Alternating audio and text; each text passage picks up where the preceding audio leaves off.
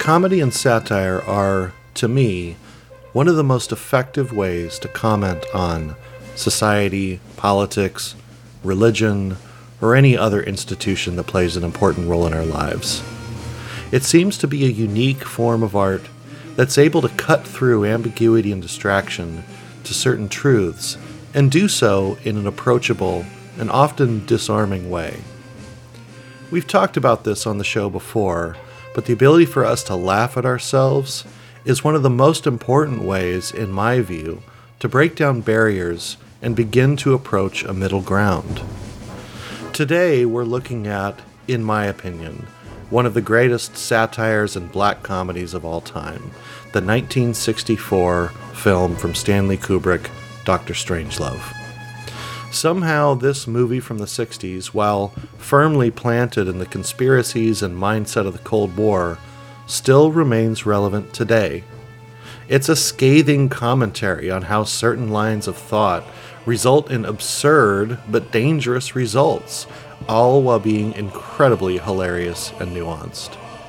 I can't wait to hear Chris's thoughts as we discuss today one of my favorite movies of all time, Doctor Strangelove.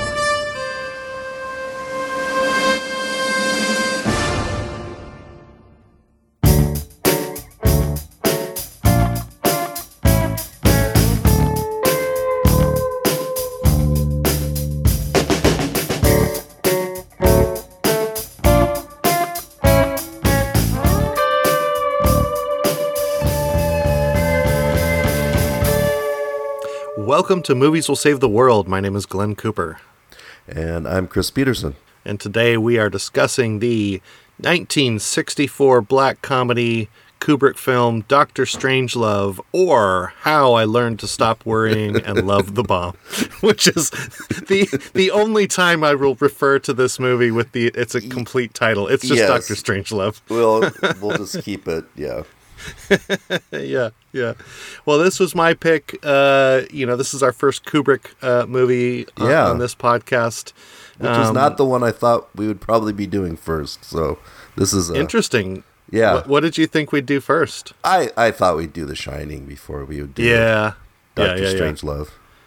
Yeah, uh, I I'm a fan of Kubrick. Um, yes, we, but we both are but there are some so I, and, and I do love The Shining, which is not what we're here to talk about. and you know, this is super aside, but like you know, one of the other ones that I used to love when I was a kid is Clockwork Orange, and I'm not sure I like it anymore. But huh. maybe we can come back to that at some yeah, point. Yeah, we'll have to do that um, one. Yeah. so anyway, no. Uh, so Doctor Strangelove. I don't remember when I first saw this movie. I feel like I might have seen it with my parents. It feels like another one where they were sort of like telling me why it was funny at certain parts.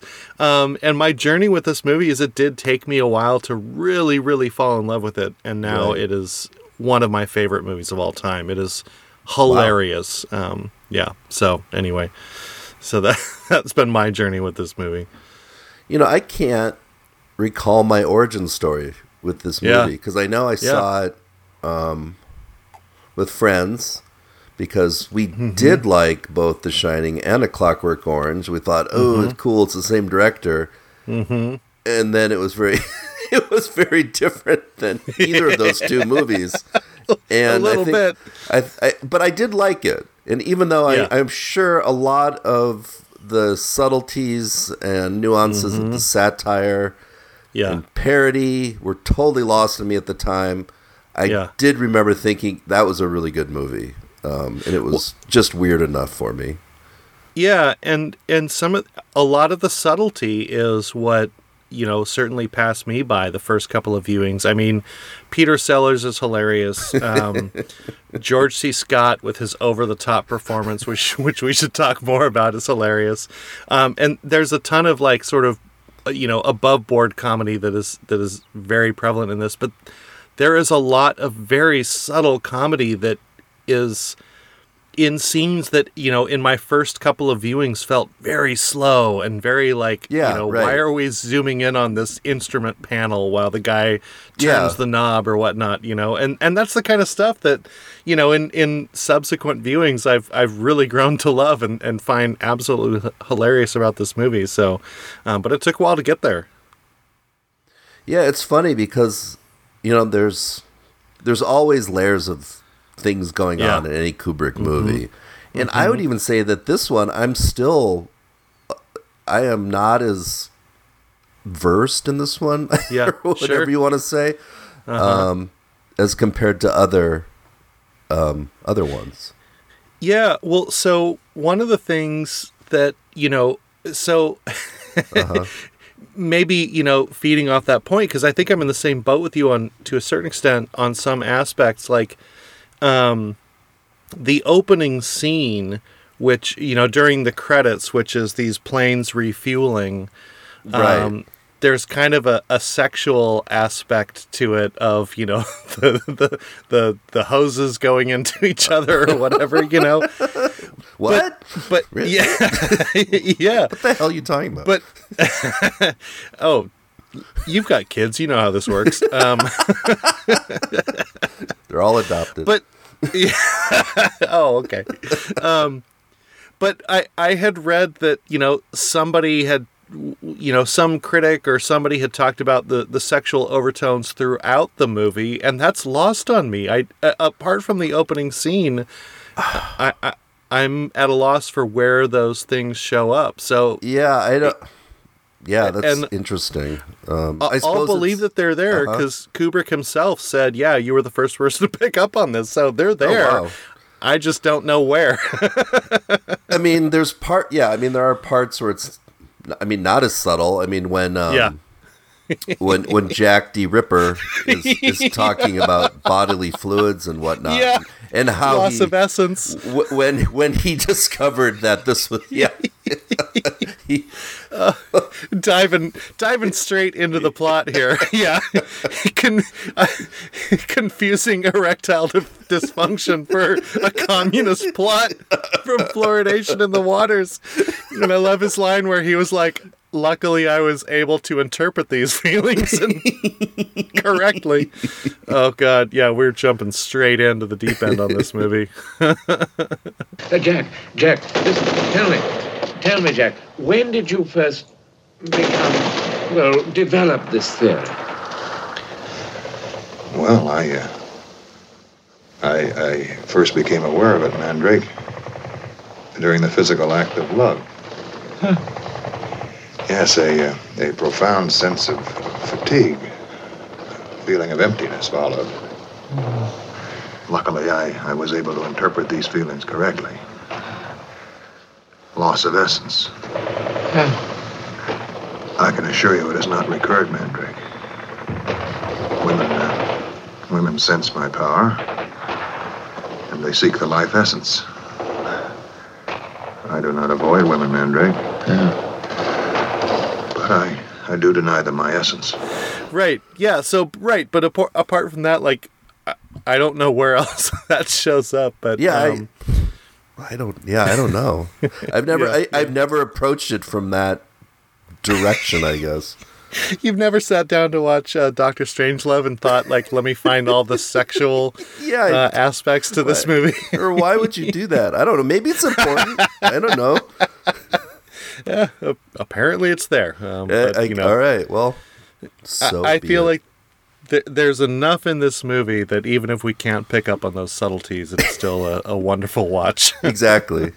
yeah. Yeah.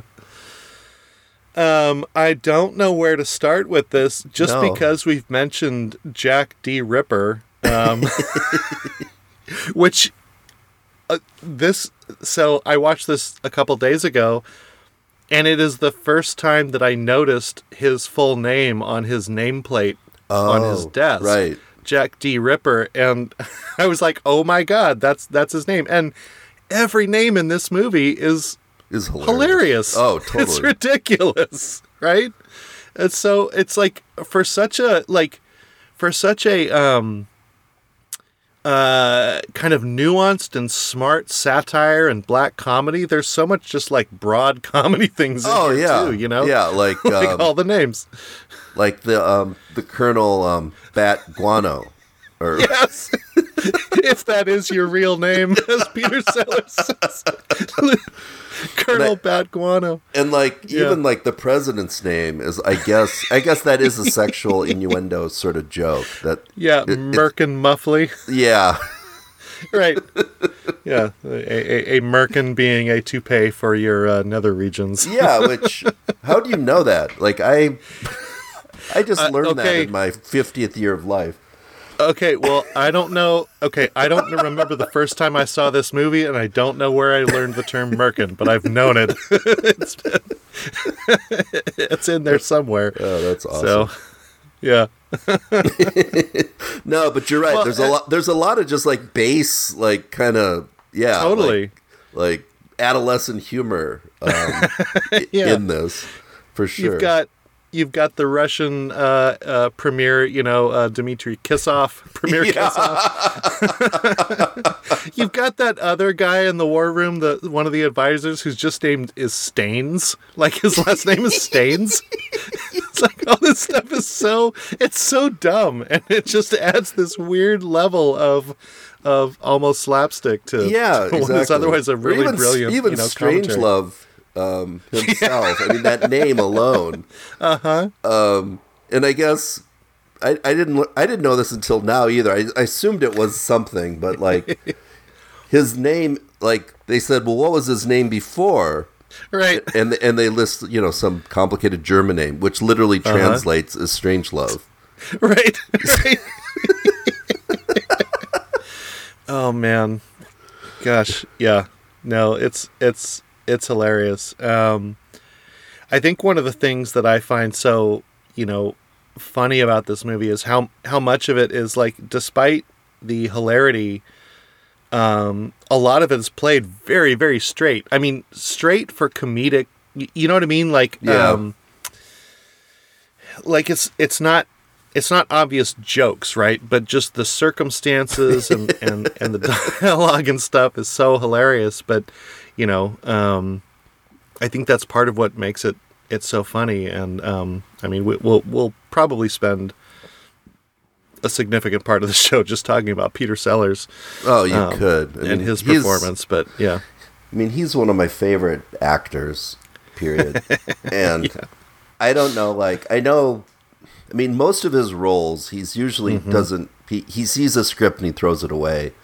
right. Um, he, but I, I mean, I know there are parts that he definitely ad libbed his way through this. Um, right. but, but I understand he wrote, I mean, he kind of stayed to Kubrick's vision for each character. Mm-hmm. I think that's true. Um, yeah. in fact, he was he was supposed to be um, Kong as well, Right. Pickens' role, another great name. Yeah. King Kong. King Kong. Major Kong, Major Kong. yeah, right. Yeah, he was supposed to like the studio dictated that we'll fund this movie if Peter Sellers plays four roles, which is right, that's so Bizarre funny. demand. It is so bizarre. Even though he had just done, I know that um, he played three roles in the movie he did Mm-hmm. just before this, mm-hmm. which actually had a similar plot. It was about kind of a Mm. doomsday sort of device sort of thing. So, uh huh. yeah. Anyway. Yeah, But yeah, right. I could so I could talk about any of these actors for a long time. I mean, besides Sellers, I mean George C. Scott, oh yeah. um, even Slim Pickens. Um, well, let's Dar- talk Dar- about Darth just- Vader was in it. I mean, let's not forget that. Yeah, Darth Vader, James Earl Jones's first role. I, I Yeah. Is that right? film His first role, I should say, was, yeah. His was, first was film his Lothar, role. Lothar Zog, the um, bombardier. another great name. Yeah, yeah. Which uh, honestly, like this jumped out to me watching the credits, and it was like with James Earl Jones, and I'm like, I don't think I've ever seen James Earl Jones billed as a whiff. Right? He's always like right no, up front, but exactly. Yeah. It's like a Yeah, it's James Earl Jones for goodness sake. yeah. But coming back to yeah, so Sellers was supposed to play the pilot as well as all of yeah. the other characters that he plays. Um, and didn't really want to do it and I guess he like sprained his ankle and and couldn't really navigate oh. the set. And so that was the uh, okay. that was the way out of doing that role. Interesting. Um, and then they offered it to John Wayne, which which I thought they originally been... wrote it for a John Wayne type character. So yeah, but he, but he, would have been far too old, don't you think? I mean, he was like that. I, I, I, feel like that would have been an otherworldly experience to see John Wayne in this movie. I can't. I, I, mean, I I am not. I know people love John Wayne. I'm not a John Wayne fan, but I didn't oh, he's grow all right. Yeah, watching his stuff. So you know. Um, um, but then, yeah, so then finally they got to Slim Pickens, and what, what I read about Slim Pickens is he got off the airplane, showed up on set, and they were like, "Oh, you're already dressed in the part." No, he just dresses that way. and even when he wasn't on when he you know when he wasn't you know being filmed he'd just be on set and they're like oh wow I think James Earl Jones commented on this. He never broke character. No, that's just who he was. he was just being Slim Pickens. He's just Slim Pickens. And frankly, with a name like Slim Pickens, what do you expect? Yeah, I guess. Right. Uh, yeah. Oh, uh, yeah. No, he he he's he's hilarious in that no, role and awesome in that when, role. when he when they get the order to go and attack you know and like he goes down and, and unlocks this safe and pulls out his cowboy hat. Yeah. Like, boys it's time for this. Oh man. Yeah I kind of feel like we're going to be jumping all over in, in this episode because there's there's so many funny parts and there's so many um, great moments in this. Um, but uh, let's let's talk a little bit about maybe before we spend time on sellers, which again we could spend a lot of time on. Um, I, this so George C. Scott. Um, I'm not sure this is my favorite George C. Scott uh, role. That might hmm. go to Patton for yeah, me. Right. Yeah. Um, but this is way, way up there. I mean, if it's not Patton, it's this. Um, I think he is so hilarious in this role. Um, and, and I'm sure I'm sure you know this, but Kubrick really pushed him to overact a lot of scenes, and in yeah. fact, in fact, told him they were practice takes, which he which he ended up actually using as the real takes, just to get him to yeah. like commit to the sort of overacting that he does in this. Yep, Kubrick could do sneaky things like that to get the actors to do what they did not want to do, and yeah, I don't know why. It's it's interesting in general to me. It's like, I mean, I know that directors and actors don't always have the same mm-hmm. vision of the character, right? Mm-hmm. But I would right. just think, as professionals, it's kind of like, no, I'm paying you to do this, just do it. But yet they still like kind of have this negotiation while they're filming on set, right? of, of like a take or of of, mm-hmm. of a mm-hmm. yeah just an interpretation of w- what the character motivation would be and things like mm-hmm. that i think it's a fascinating yeah. thing about filmmaking you know to see like I, I mean i can't imagine many people going toe-to-toe with kubrick about anything I, I could see george c scott doing it yeah, I mean, if, if you go toe to toe with Kubrick, he's just going to make you take seventy five more takes of the yeah, same exactly. Until you end up in years in therapy dealing with that yeah. one part. Yeah, right. Yeah, which I, I, I do want to come back to what you just sort of broached there because I think it's interesting. But um, on that note, I guess Sellers actually said, you know, I I, I take like one or two takes. I I can't do yeah, more.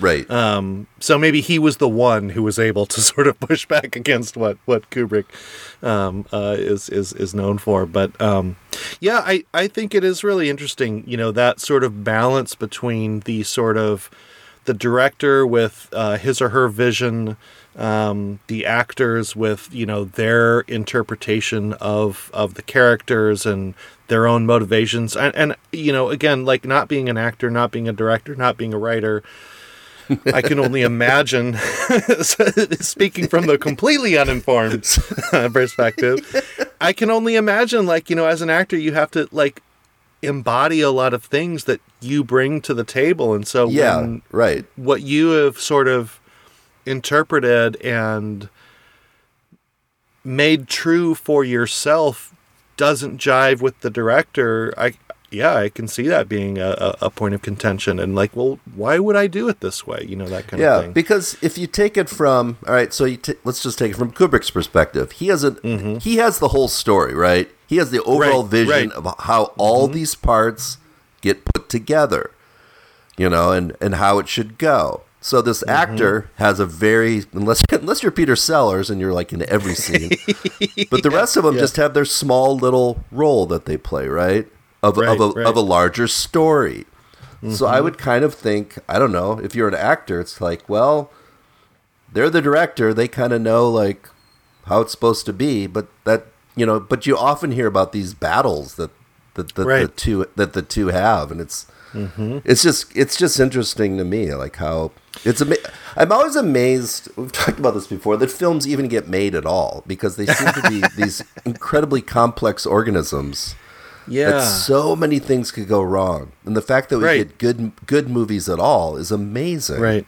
Right, I mean, I can right. see why we get mostly bad movies. That makes sense to me. but that we well, that, that we get watchable movies.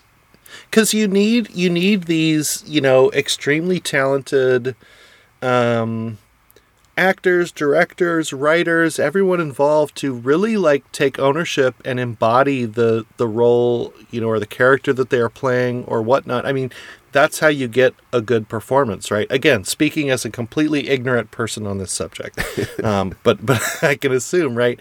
You you need to sort of own it and embody it. So that brings with yeah. it almost an inherent conflict against you know when those visions mm, right uh, don't sure. don't line up, right? Yeah. Um, yeah. Gosh, I, am glad I'm not making movies. I mean, as much as I love the the medium, like good Me lord, I, mean, I don't know if I could deal with it. it and this is our first time talking about also my my favorite director Kubrick mm-hmm. and his process, which is yeah. which is infamous in some ways in terms of yeah. what what he does. Mm-hmm. Um, you know, as you said, to like get what he wants out of an actor who's reluctant to do so, and like just the mind games he would sometimes have to play, and just his attention to detail, and that's why we mm-hmm talking about this movie, I you know, there's never anything in there. If it's if it's there and it strikes me odd, it's because it's there. I mean, it's obviously there on purpose. So I, right. you know, we could think of I don't know. I don't just we could pick any scene in this movie and think I you know what what was his what Kubrick was obviously well, trying to say something.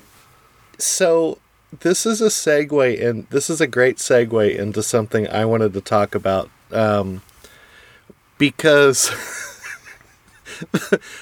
I, I, I, I just don't know if it's just where special effects were at at this time of film? Or if there is something behind the fact that the model planes flying against the footage yeah.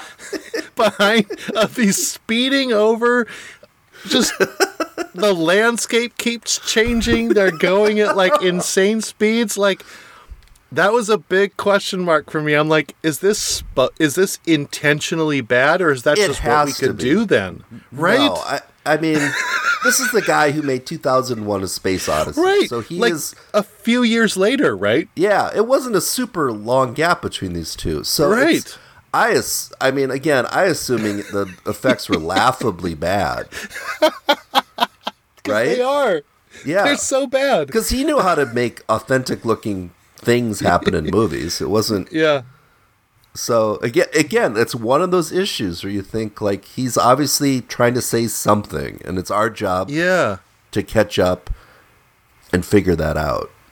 Because well, if you I... notice, like, uh, jumping to the um, the scene where the they they're sending in the army to take over yeah. the um, yeah. you know, the yeah. Air Force base, right? Mm-hmm. And like the footage from outside looks like like news footage. You know what I mean? Yeah. Uh huh. Uh huh. I, mean, it's totally different film, um, filming yeah. technique and film uh-huh. stock uh-huh. and everything else. where it looks more like yeah, like scenes from like Vietnam or something like that, uh-huh. ra- rather than a film. Um, right. Like, again, it has to be totally the plan, right? I mean, right, I'm guess- right. I'm guessing. Yeah, it is very different. I mean, you know, the the difference uh, in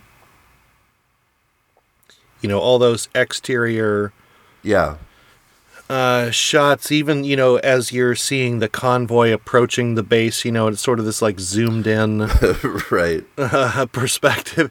It does. It looks like somebody on like a Super Eight camcorder, yeah. like yeah. you know, filming it.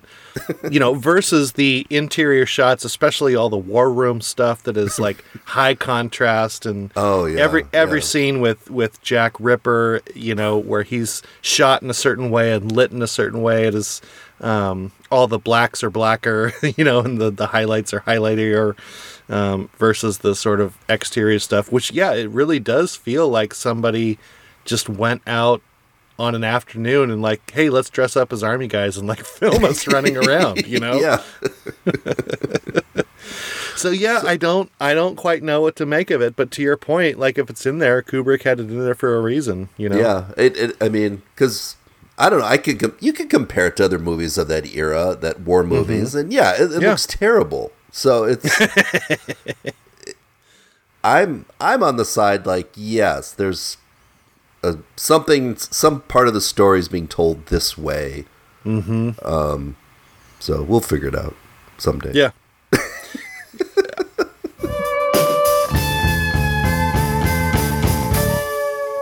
Well, let's talk a little bit more about Peter Sellers. Um, as we've said, yes. you know, originally, originally supposed to uh, uh, uh, play four roles, and gosh, just couldn't quite do it. Only had to play three Only roles in three. this movie. He is so lazy. in a movie where there are, yeah, in a movie where there are all of about six roles, he's fifty percent of the cast. It yeah. seems, you know. So they saved a lot of money by just putting Peter Sellers in it. Did you know that his paycheck was 55% of the budget for this movie? no. he got paid a million dollars for this movie. Oh, wow. Wow. And I think Kubrick said, I got three for the price of six. but, I mean, yeah, I don't know what, what to say other than, I mean, he, it, all three of his roles are absolutely brilliant to me, you know, from yeah, the Yeah, I don't yeah, I don't know which one to touch upon first. I mean, I can tell you scenes from each of them that like are my favorite. I mean, if if I'm to start anywhere, I guess the one the one part I did want to talk about, which I thought yeah. of of a of a movie just full of humor humorous scenes. Yeah. It's the president's conversations with on the phone yeah, for Dimitri. some reason I just laugh so hard every time I watch those. Okay, well, well, Chris, this is my key scene: is his first call with Dimitri. so, wow, we're we're already there. So we're we, jumping the gun. should we yeah. circle back and then talk about something else, or should we? No, let's dive into forward. it. I, I I agree with you hundred percent. His phone calls with with Premier uh, Premier Kissoff, Kiss off. are are some of the funniest moments in this movie. Um, and I mean, just continuing to talk about that before getting into some of the other reasons why it's my key scene. Um, uh, I can completely believe that this is almost entirely improvised and ad lib. Oh, right? Like, yeah, absolutely. Yeah, and the way that he there's there's so much subtle humor in this. Like he'll he'll start to put the phone down and then pick it back up and say, "Oh, can you hang on a second? Like he's so present to like what would actually be happening and and honestly, like the scenes where he's talking to Dimitri are like it's like two children talking, right? I know that's what's so. Hard. He's like, no, I like don't.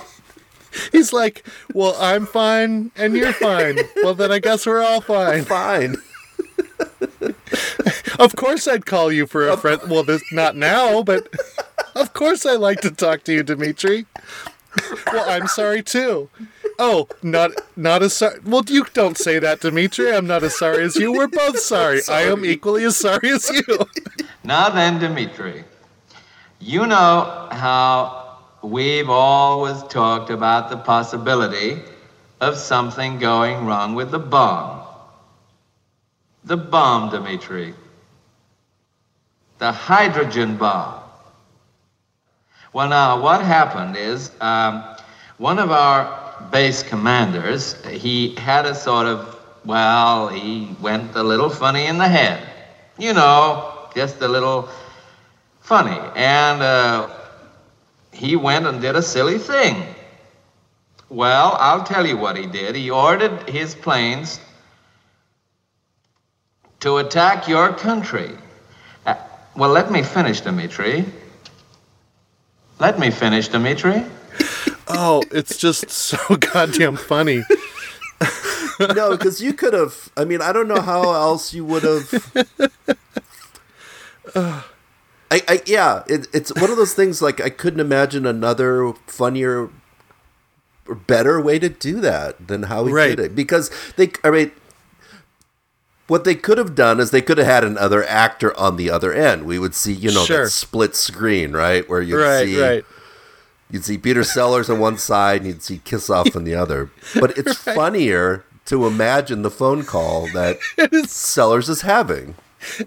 It is so much funnier, right? And because you kind of get to let Sellers just play, right? Yeah, he gets to yeah. he gets to pretend what the other guy is saying and how he's going to react to it, right? I mean, it's great improv. Like again, assuming that there is a lot of ad libbed and improvised I, uh, I, stuff. I, I think so. I just yeah. from Sellers's career and so many right. other things that he's done that he likes to just let it, yeah, just go off and um, right. And he's able to do it. I mean, yeah, he's the, I, I don't think you ever. could write that. right. No, exactly. Yeah. I don't think you could have written that as well as he did you know no and have it feel as in the moment too like that's the other part is you know if, if it is ad-libbed and improvised like i said he's having the conversation in his head which I, I don't yeah i don't i don't know that you can put that to paper in the same way and have it feel as you know uh, in the moment and and and hilariously real yeah because i do know like watching something on i don't know somebody's retelling of this making of this movie that mm-hmm. they actually had to cut out a lot of takes because yeah. Sellers was making people laugh too hard ar- around too. him. Yeah, yeah, there's a bunch of like editing that had to be done because this this the crew was just cracking yeah, up. they were just.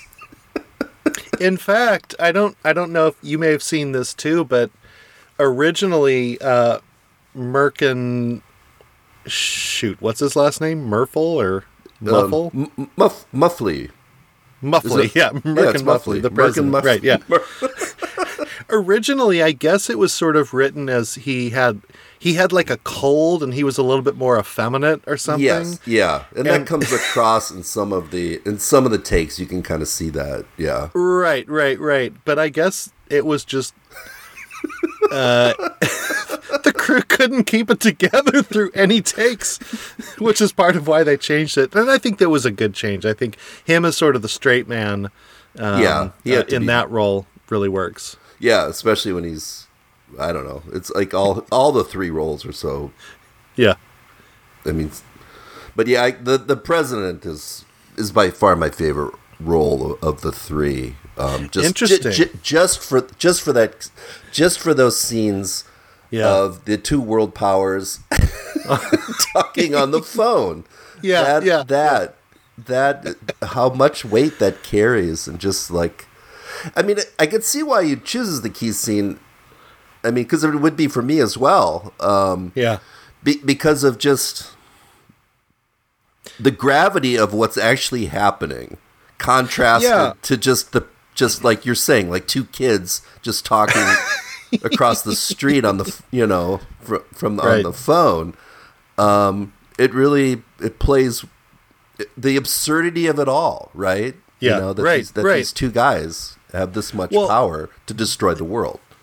It, it, exactly, and I think that's one of the the main you know satirical points of the movie, right? Is like how can this happen? And how are these the people that are, are yeah. in charge, right? Right. At, from, at, down the line, right? You've got the president and the premier who is, you know, drunk in some yeah. apartment somewhere, probably partying partying with whomever, right? Right. right. with with their fingers on the button, and yet neither of their fingers pushed the button. Some uh, general went crazy, right? Crazy, and then you've got right. you know uh, uh, Turgidson, uh, George C. Scott, as this crazy military advisor. Like none, of, like I think that's one of the big satirical points the movie is make is like everyone in power is is absurd and this is ridiculous and nobody knows as much as they think they do.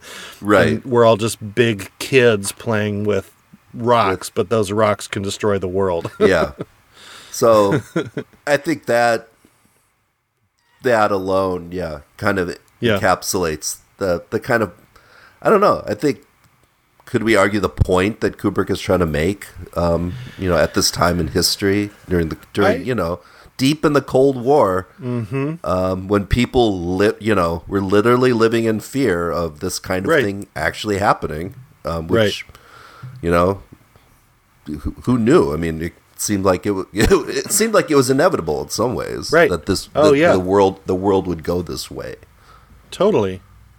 I I I think so. I I, I would say that I, that's my best guess at Yeah. you know the main point he's trying to make here. Um you know, and it's a little bit like, you know, when you're a kid, you you grow up thinking like, well, all the grown-ups know everything and someday I'll grow up and know everything Right. too. And then you grow Yeah. up and you realize, well, I've got just as many questions as I did. And I feel like we probably feel that same way about our leaders to a certain extent. You know, well, they have all the answers. No, they probably don't. They probably are just as clueless, clueless as we are. Uh, they just don't get questioned as much. No, I mean, and that's, I mean, I, that's a good question because I think, I think there used to be a stronger trust mm. mm-hmm. in national political leaders and people like that to to do the right thing or mm-hmm. the public good was ultimately you know in their their best interest as well. I mm-hmm. i i think a lot of that is broken down. I don't even think Yeah. people are uh, do people even have that discussion anymore? I mean i guess maybe some people take the i mean people still take leaders seriously but not I don't know. Even even the people that they like or we like, we don't necessarily think are flawless, do we? I don't know. That's that's that's just my Yeah. hot take on it. I don't know. You know, I mean, I think, uh, you know, someone with a better historical perspective or more of an, an historian could probably be smarter than us two. I mean, that's that would be easy. Um, but um, yeah, I, I I guess the question that comes to mind for me in that is has leadership changed in that there is less uh, uh, uh, attention paid to what is good for all, Yeah. or is there more scrutiny applied uh, to Yeah, that's the- bring that's that to the- the, surface? You know, that's the weird part because yeah, I would say we're more cynical about leadership than people used to be. Mm-hmm. Um, I do remember. I do remember. I am a historian, by the way, and I do. I do, I do remember learning that there was a cultural shift mm. during the Nixon presidency after mm-hmm. Watergate, yeah, where people people all of a sudden realized, you know what, the presidents aren't always good guys. You know, Right, That right. that that was, and very specifically, good white males. You know, that was right, right, that that they, that they they actually had problems and flaws and were Uh-huh. yeah. pretty weird. Um, and that and that actually one of the things that here's the interesting part. One of the things that bugged people the most about the Watergate tapes, and this is Mm-hmm. crazy, was that Nixon like talked like a regular guy that worked at the docks or something. Like he swore and he would use like s- salty language that was unpresidential, right? And that's one of the things that bugged people the most. And put Huh. and then and suddenly people were starting to be a bit more cynical and critical about the presidency, and then we have like things like Saturday Night Live coming up and lampooning the president right. like right. every week on national TV. I mean, these these are kind of this was a cultural shift, and like we got yeah. today where we. You know, you can argue the presidency is like a reality show that we mm-hmm. unfortunately live in. So it's kind of like yeah. So well, I guess going back to it, does this movie in that way I'm talking about Doctor well, Strangelove. That movie. D- does it predict the future? yeah. Is it is did it did it predict our future? And is it as funny today as it was back then? You know. Huh. Huh. Or or did people? I mean, I assume people thought it was funny back then. I mean, I. yeah, yeah, yeah. I mean, it was a popular movie, wasn't it? Yeah, it was. I mean, and it's been included in several, you know, top hundred movie list. It's it, part of the I think Library of Congress. Yeah, so this is an important yep. cultural work. Yep, they've um, saved um, stuff like that. Yeah, yeah. We'll put it on uh, one of those um, satellites that we send out for aliens to find and say, "This is what we're all about." that, that's a very good idea. yeah, I don't. I don't quite know how to. I don't think I have a good answer for that question. Um, I don't know. And I'll tell you where my head is at right now, which is that it's a very interesting question. And I'm so, I'm so exhausted with our political uh, situation in this country that, you know, I'm, I, I, I just feel tired. Um, yeah. You know, yeah, trying totally. to trying to explain it or trying to tie it back to something like this. Um, because uh, you know, I, I you know, uh, between you and me, and not our listeners, listeners, close your ears. I'm just so, I'm just so dis, uh, I'm not disenfranchised, but I'm just so uh, disappointed in where we're at as a country. Yeah, um, yeah, and it's it's it's really gross uh, to be honest, you know. That's a good word for it. Yeah. You know, um, and and cuz you think about like if we went back and said, you know, no leaders are looking out for us um, and they are trying, you know, they do have our best interests in in mind. Um um I don't know where I was going with that. That'd be great, but like, like it seems like yeah. a long time since we've been there. And I would say, bringing it back to this movie, right? Like the way the movie ends, right? So they've already accepted that the bomb is going to go off, the doomsday right. machine's going to go off, and now they're trying to plot on like, well, let's get a couple hundred thousand people in a mine shaft and make sure there's 10 women for every man so we can procreate and those women have got to be selected for their sexual fertility and attractiveness to make sure that men can keep it up and all that kind of stuff. I mean this is what's so sad is it's like at the end of the day are we all we're just tribal children right? Like Yes, I think. I mean, because that that was like, a, and then of course, um, uh, George C. Scott's uh, yeah. Tur- Turgis. What, what's his name? Damn it, Tur- Turgidson. yeah, says like, well, there's basically like a mine shaft Cold War, right? Well, they're gonna, right. Like they're he's already like militarizing the exactly. whole situation. Um, uh huh. We yeah, can't so afford to let them get access to our mine shafts? What if they procreate at a higher rate? Mr. President, we cannot afford a mine shaft gap. so it's it it is it's tribalism. It is um, you know just and the belief that yeah we're out this, for number one ourselves. Yeah, it's this way of thinking. Times. Yeah, and, and and maybe that also is is maybe the bigger or at least part of of the point Kubrick is making with this film, right? Is there's there is a way of thinking that um, uh, permeates this movie, right? And it's yeah. that it's there's a conspiracy mindset. Um, you see that not only in uh, General Ripper and his crazy commie fluoridation conspiracy theories, but you see that at the highest levels of government too, right? Like right. there's going to be this conspiracy and we can't let them get ahead and even the fact that they have all of these pre thought out plans, right? For like, well, what if this happens? Well, what if this happens? You know, and I get, I th- there's a practicality to that, but there's also like, I would love to see the list of possibilities that the military has devised certain plans for, right? And Oh, just no, sort of cherry pick which ones are the craziest. Yeah, absolutely. Yeah. Yeah. And and that's the the funny thing about like um Ripper's whole mindset is like you can hear it like on podcasts or, or whatever. Like people who believe Are we it. getting t- are we getting topical and talking about Joe Rogan now?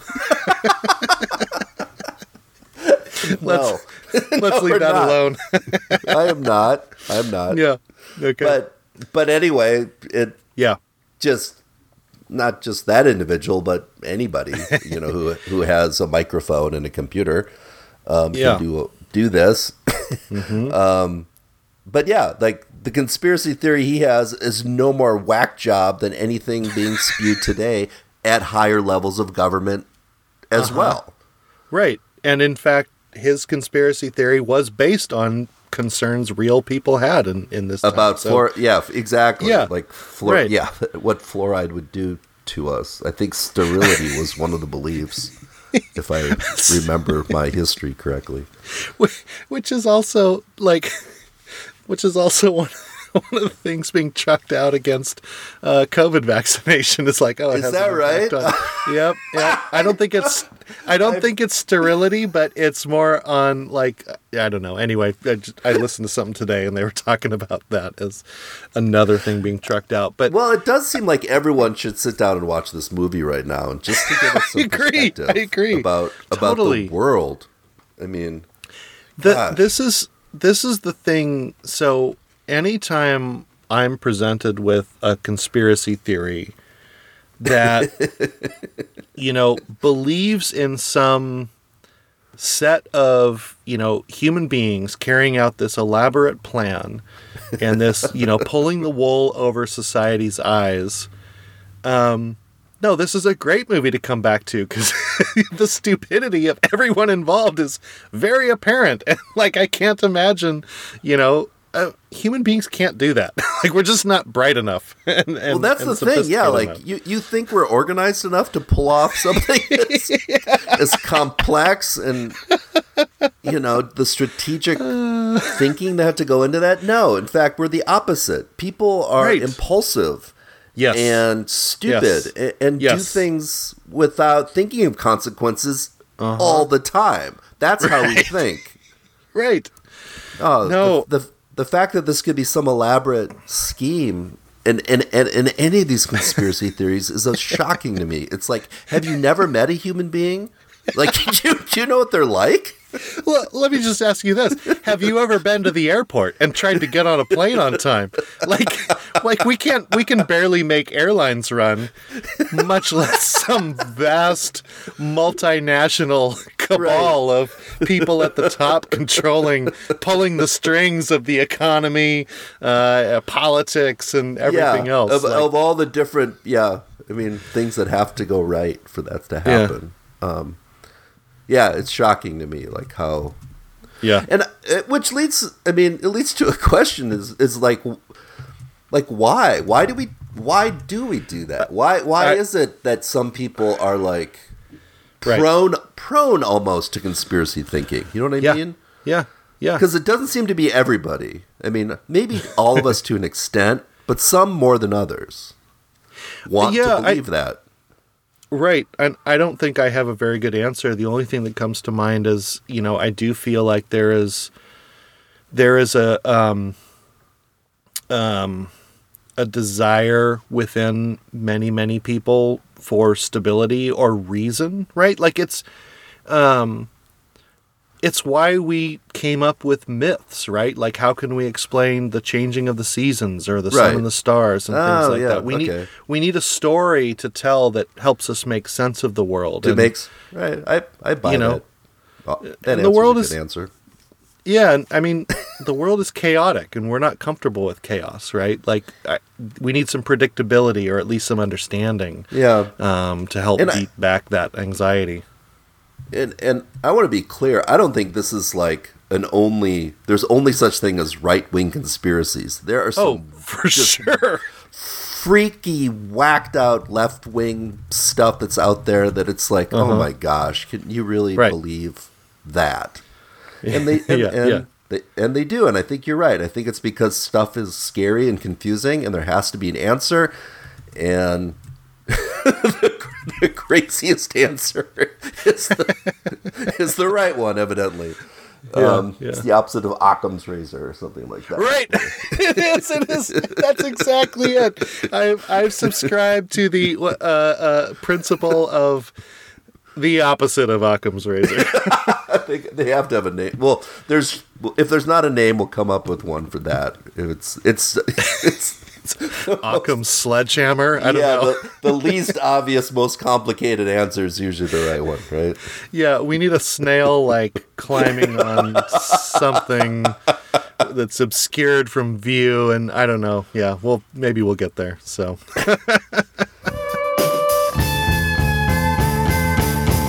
Uh, so, you know, we, we talked about kind of the one of the things that jumped out to me in this movie is you know there's these there's a couple of like relationship pairings almost. So we've talked about uh, the president um, uh, Merkin. I'm never going to remember his last name.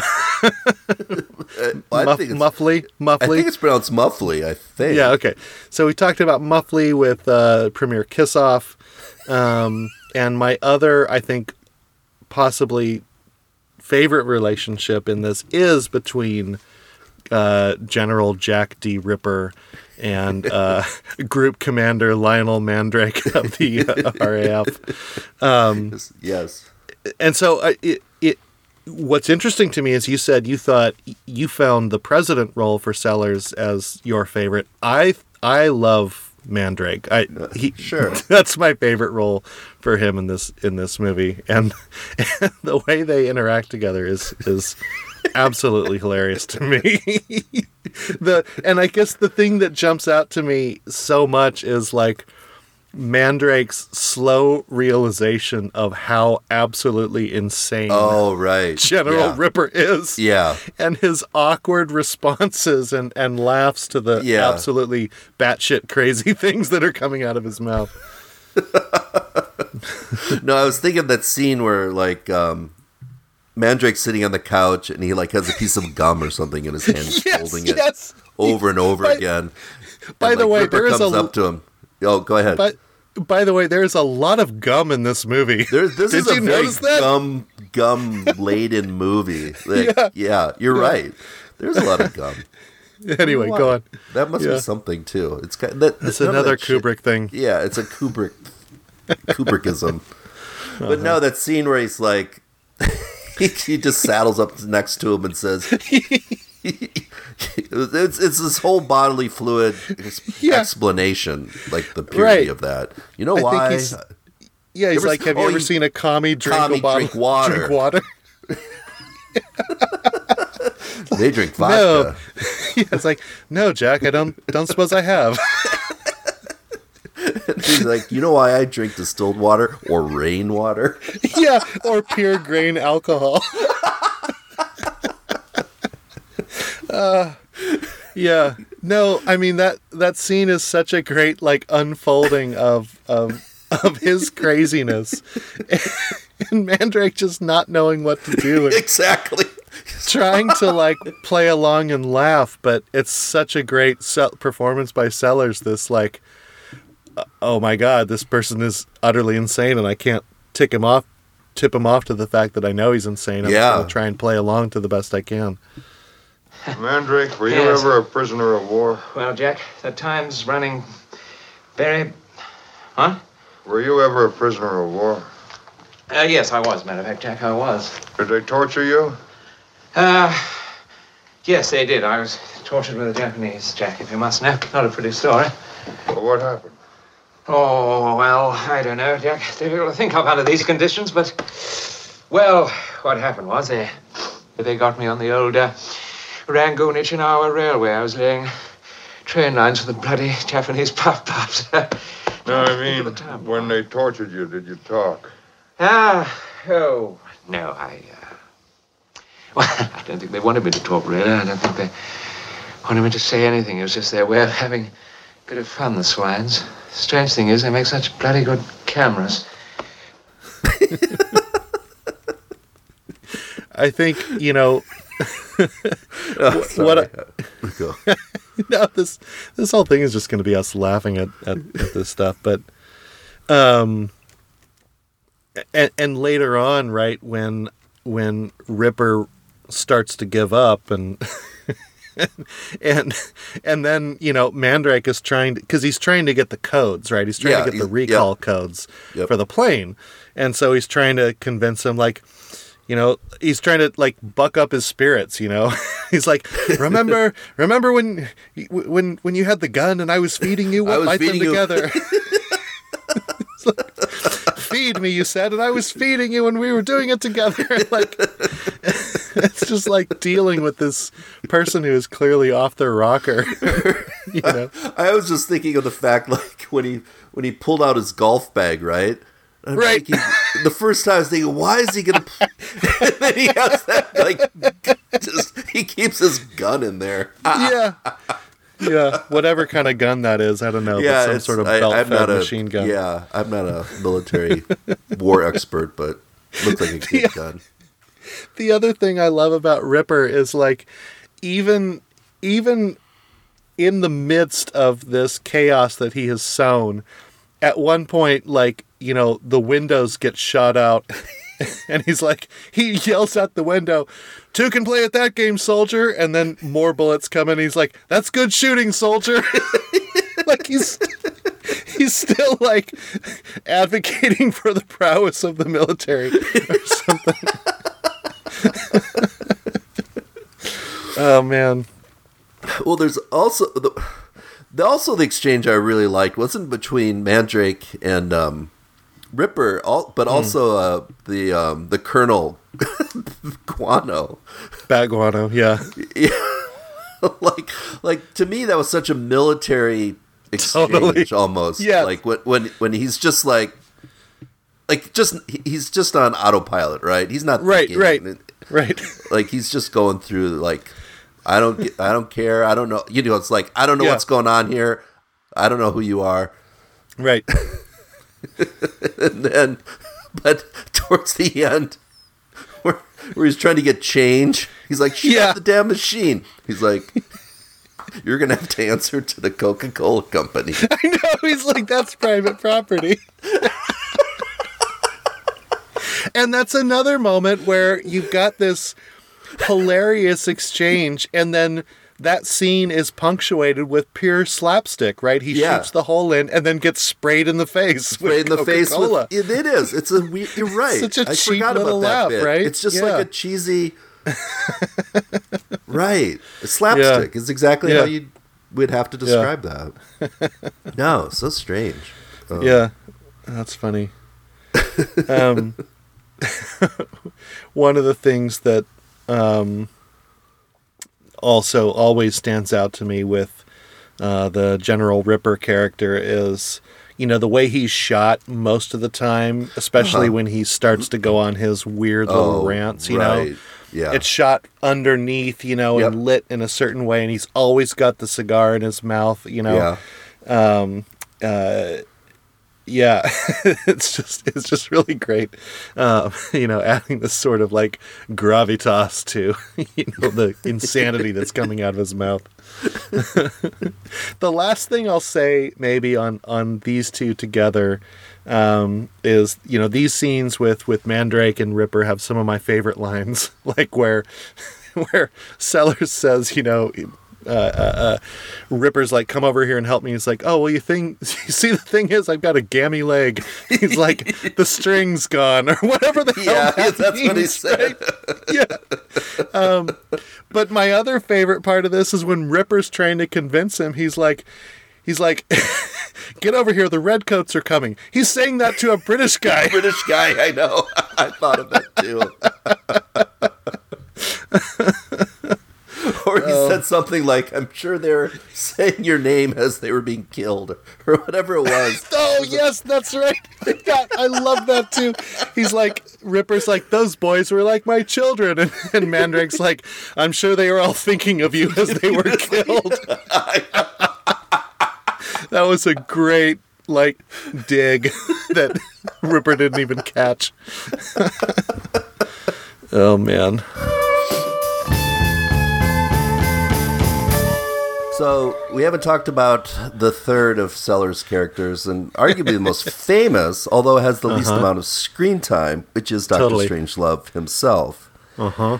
And I know that um, there's some historical reference points for this character because after after World War II, uh, the U.S. government basically gave immunity to as many Right. Rocket scientists from the from the Nazis as they could. Basically, Uh-huh. anyone had Right. anyone who had knowledge on the experimental rockets that the Nazis were making. They Mm-hmm. and that fact it's called Operation Paperclip. That's not a conspiracy. That's that's a real thing.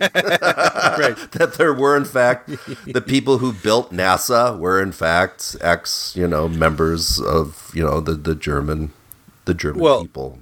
Chris, I mean, the mistake you're making is believing what you've read in history textbooks. I mean, clearly.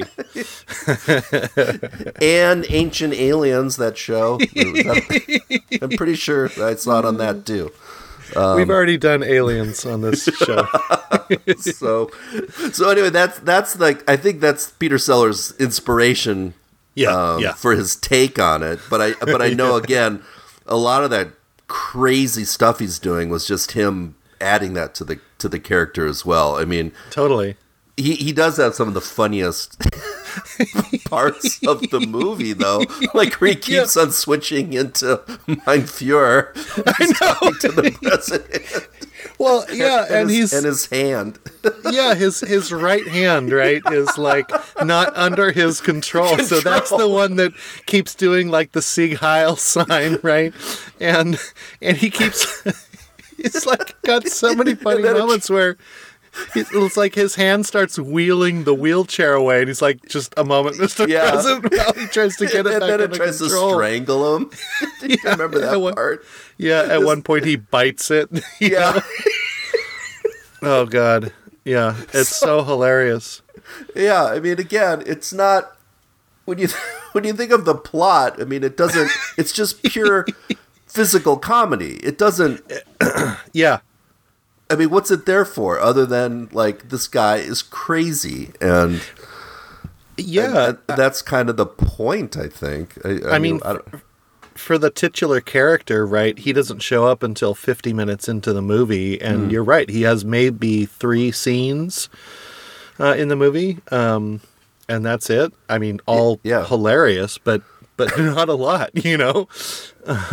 So, yeah. yeah, I mean, it's. I mean, he he steals the show, so to speak. Just the, the parts that he's in, like, is it's the. It's funny because those are the parts I think most people remember, right? right, right. They remember. They remember as if Doctor Strangelove is a major character in this movie, but he has a fraction of the part that, like, for instance, um, Slim Pickens' character does. Totally, totally. I mean, uh, you'd have to put this up against you know a couple of stopwatches, but I you know I bet James Earl Jones has almost as much screen time as as Doctor Strangelove does Yeah. in this, right? right yeah but just the whole yeah i do know that that all of almost all of that was sellers adding to the how he wanted to play that role i don't think there was anything there that was scripted Oh, yeah, totally. I mean, uh, there are so many funny moments in all of his dialogue. The the thing that cracks me up every single time is, you know, one of the last scenes in the movie where they're sort of talking about the mine shafts and you know his whole his whole plan for you know how to continue the American way of life, right? By procreating down in, in mine shafts. You mean people could actually stay down there for a hundred years? It would not be difficult, mein Führer. Nuclear reactors could. I'm sorry, Mr. President. Nuclear reactors could provide power almost indefinitely. Greenhouses could maintain plant life. animals could be bred and slaughtered. Quick survey would have to be made of all the available mine sites in the country.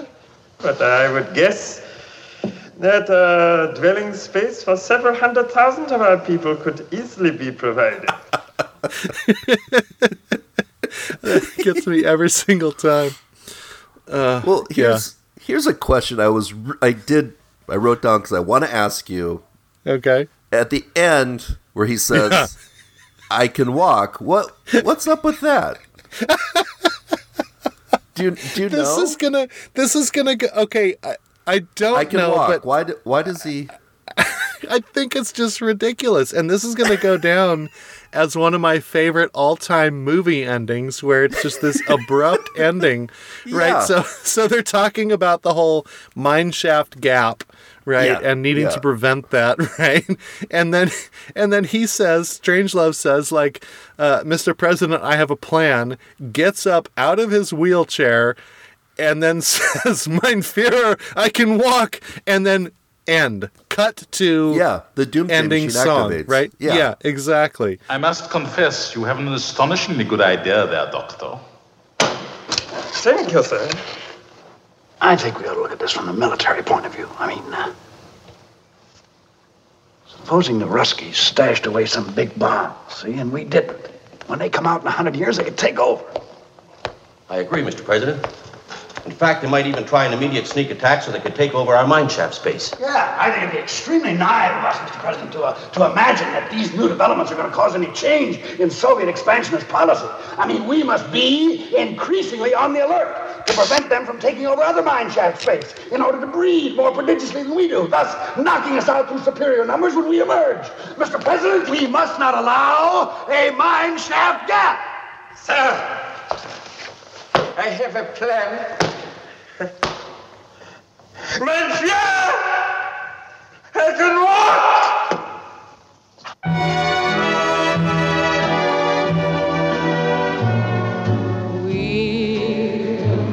Again. Honestly, I think it's absurd and hilarious, and I think that's that's why it's there. And I love it for that. Like I, I love I, I I hope there's not a reason behind it because I love that it is just absolutely ridiculous. Yeah, it seems like they he just like says. I mean, it's like he said, just, "What if we did this?" And then they said, "Yeah, let's do that. Let's just cut it here, all right?" And that's it. I mm-hmm. mean, it's so. yes, I, I, I remember. I do remember thinking, "That's it. That's the yeah. that's that's the movie." Well, I would say this: like, where could you go from there? like, uh, I don't know. Well, yeah, I, I mean, don't know. I don't right, know where you mean, continue from that point. So, I mean, obviously, it had to. You know, it it ended with their destruction of the world. Um, right. But just that the last last line of dialogue is that it's just so. Yeah. I'm sure people have written many PhD papers on that line, yeah. um, mm-hmm. which I'm not going to ever read, but it is. Yeah. It's it's it's one of those things. I was just curious on your take on it because it's like I've never I've never understood it. I've never understood the ending of this movie. I yeah, I I I really did take it as you know. This has gotten to a level of absurdity, yeah. and and that's and that's the punctuation mark on the film. Like we we've said all that we're gonna say, and you know, and Sellers probably improvised that, right? So I, oh, I mean, I, I don't I know am, if he did. I'm sure. I don't. But you know, when you see uh, you know someone like that do that in front of you, I mean, you've got to use it. And then what do you do from there? I guess you go to we'll meet again.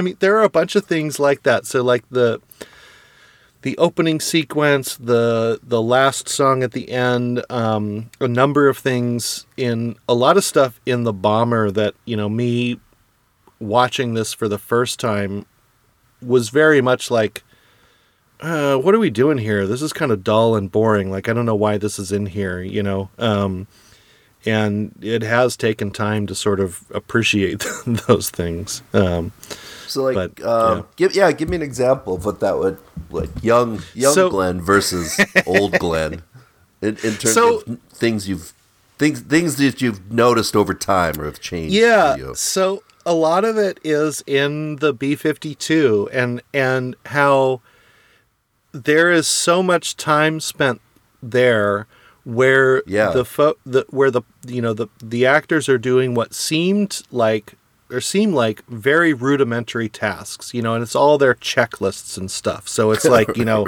right, it's right. like prepare to switch code prefix, ready to switch code prefix, switch code prefix, prefix switched. You know, it's like all that kind of stuff that, you know, when I first saw this, I was like, why are we watching these guys flip switches and talk to each other about that they're going to flip the switch and that they have flipped the switch and now we're going to do another thing and then we have done the other thing um, but you know it what I really ap- appreciate about and all of the way that like you know the the camera like zooms in at at certain points and you see Right. them even like gesturing to what they're about to do almost for the education of the audience you know um and well look yeah i mean it becomes like a war movie at that point. I mean it's not funny. It's it's like a right and and and super side note like uh slim pickens when he was brought on they didn't give him the entire script. They just gave him his part so he played it straight. Oh, that makes sense. That's interesting. Yeah. well that's cool in a, in a weird way. It, it- which I mean, I, if your default persona is inherently comedic, I'm not sure what that says because he's so funny, even though he's playing it straight. yeah that's Um, true But you know, a lot of that stuff, I, I think what what I now appreciate about some of those things is like there's so much like almost like unnecessary gravity applied to all of these rudimentary actions that folks are doing and that has its own level of comedy at least for me you know this the ridiculous amount of time that the movie dwells on these people following their checklists and, and all that kind of stuff and maybe reinforces sort of the you know the military aspect of we're doing what we're told regardless of how crazy Yeah. it is I don't, I don't know if there's a bigger mix- message there Well, because it's what's interesting about that those parts to me is that my grandfather was Hmm. actually a navigator on uh, on uh, on bomber planes during World War II. Huh. okay Yeah, he was the guy that like yeah like had to sit down and say how much fuel they had, and you know that Right, right. that whole role is what my what my grandfather did in the war. And, and the only thing I mean, I never we never we never watched this movie together. Um, so and I never asked him about this movie in particular, but I Uh-huh. do remember asking him like, you know, just airplanes. They have like like ten million buttons in there, and he's like, Right, yeah, like. right. He's like they're just backups of backups of backups is what they are. Mm, like you, mhm, I mean, and you see some of that in the movie where it's like, right where they have to like flip four switches to do yeah, he's thing. like Right. manual override, you know, Yep. negative, you know, and he's freaking out because of all those things. And I guess that's why there's so many buttons on airplanes, and that's why they Yeah. go through all those checklists. Mhm. Um, it's just all these redundancies are built in for every single thing, which you know Right. is again just the military mindset. Um, you know that yeah, once the it's just like yeah, once it's put in motion, right, right, it's it's inevitable. it's done yeah they take Yeah. out their their plan r attack wing r profile right and and read it you know each one gets their own separate envelope and you've got the great scene of slim pickens like reading off all the contents of Yeah, of what they what's have. he's like, oh, that sounds like a pretty good night or whatever. that'd be a pretty good weekend at, shoot a fella could have a pretty good day in, in vegas with this stuff it's like you know two packs of chewing gum one nylon stockings Stocking. you know six prophylactics. Like a like a hundred gold. Yeah, it was just like yeah that's right. A hundred dollars in rubles a hundred dollars in gold. gold coins. yeah.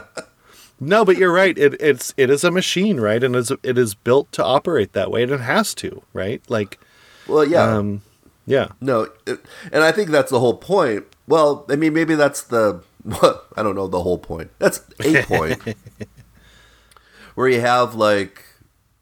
you know, like obviously the Doomsday Machine was built so that Right. there would be a deterrent, right? That's the that's the whole crazy logic behind building a Doomsday Machine is that we'd never use it until there's some crazy guy right. who's going to trigger off the end of the world. which I'm just laughing at because one of my ever one of my other favorite lines from Doctor Strangelove is after he's finished explaining Yeah. this whole thing, he's like, you know, but the whole idea is pointless if you don't tell the world. Why didn't you tell the world? and we get the great line from Yeah. the ambassador where the premier loves surprises. It was going to be announced on It was going to be birthday. announced at the Why didn't you tell the world? yeah.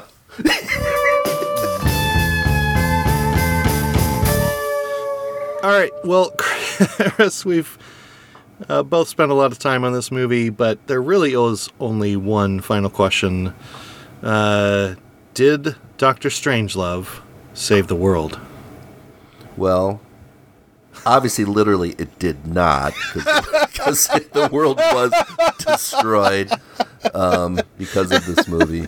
But um, absolutely, this movie does. I, I think. I think we can legitimately say this. Mo- this movie saves the world because I do Yeah. think it, uh, for the reasons we discussed, just brings about just so many good points about just yeah the madness that is politics and military and warfare and the and the players in these positions of power Right. um and i was i was serious i think everyone should be forced to sit down and watch this movie one night because i think it should- would kind of like give us give us a pers- like humor has the fantastic ability to change our perspective when when we when we get too serious about stuff. Mm-hmm. I mean, there are there are definitely things we need to be serious about, obviously, Sure.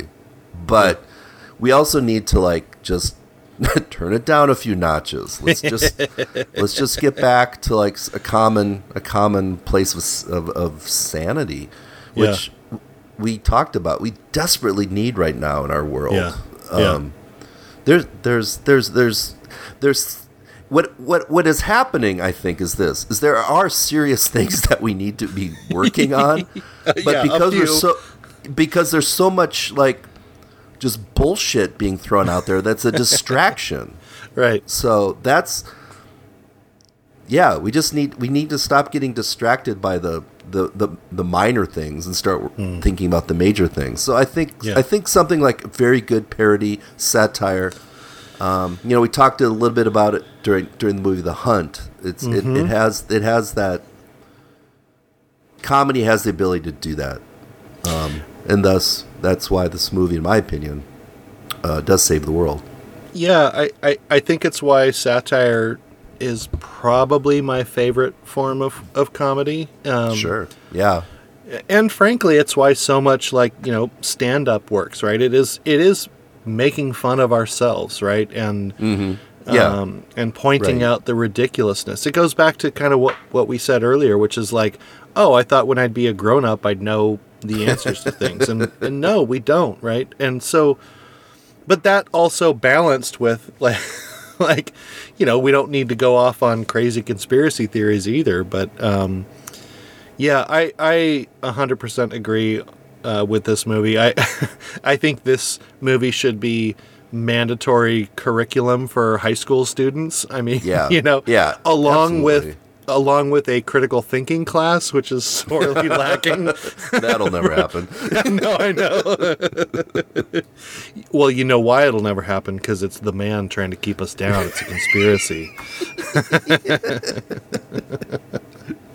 yeah, I I mean, this movie holds up so well too, and um, the performances in it are are wonderful. I, Yeah. I agree with everything that you've already said, um, and I, like I said, I, I I I believe my first time watching this with was was with my parents. I have shown this to my kids. They liked it, which was a huge surprise to me. This black Yeah. and white 1964 movie. They enjoyed it and they quote it in our household today. Um, so yeah, no, I, I think it's I think it's wonderful.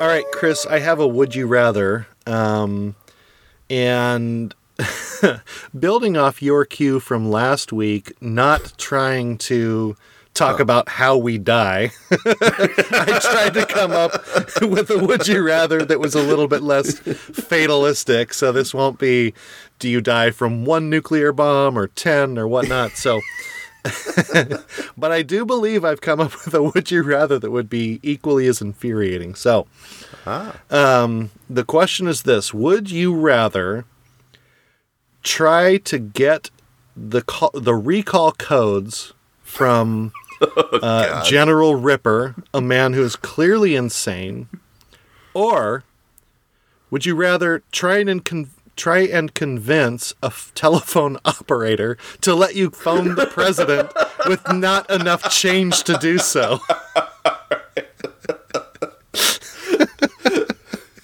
All right, I, before I answer that, I do want I I did have this in my notes, and I do want to give an appreciation out to Kubrick for this thing, Hmm. in that he does not show us how how that happened. Right? That's It true.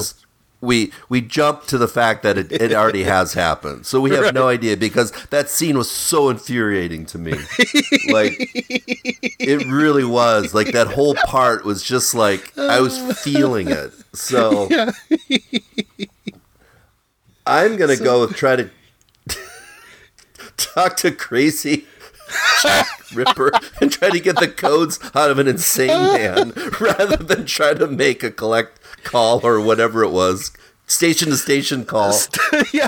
Uh, what do you call it? Trunk to trunk, uh, station to station. Like that like I swear I've had like nightmares similar to that. You know, like those Oh anxiety dreams kind of things. This so is- no, you you picked you picked something that like gets deep into my psyche.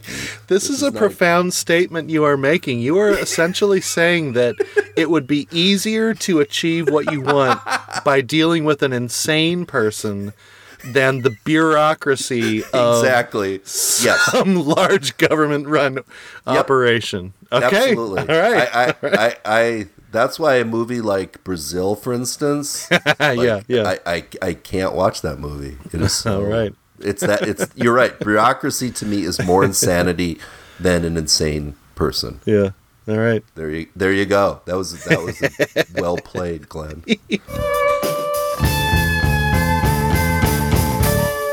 Right, Chris. Well, I really want to know, as always, uh, what do we have in store for next week? Yes. Um, you know, obviously doing sophisticated, high and filmmaking like Kubrick Oh no, I'm ne- worried. naturally led me to think about uh, a coming of age teen comedy. Okay. All right. so we are going to look at the classic and see how it holds up.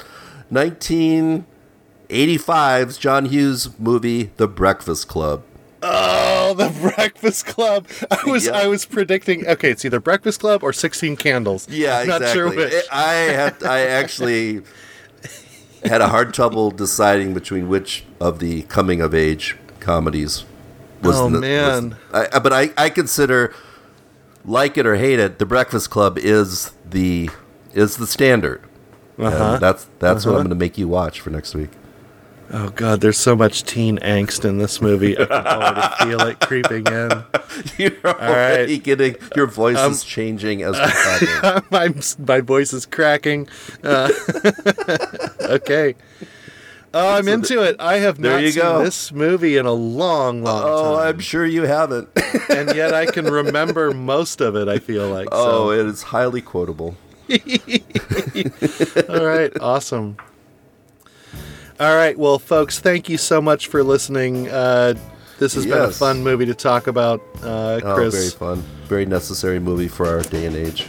Absolutely, I wasn't sure when we get here, and hurrah, we've arrived. So, um, so that was this has been a lot So- of fun. Yeah. So tune in with us next week as we discuss the 1985 John Hughes movie, The Breakfast Club. The Breakfast Club. Don't you forget about me. Don't.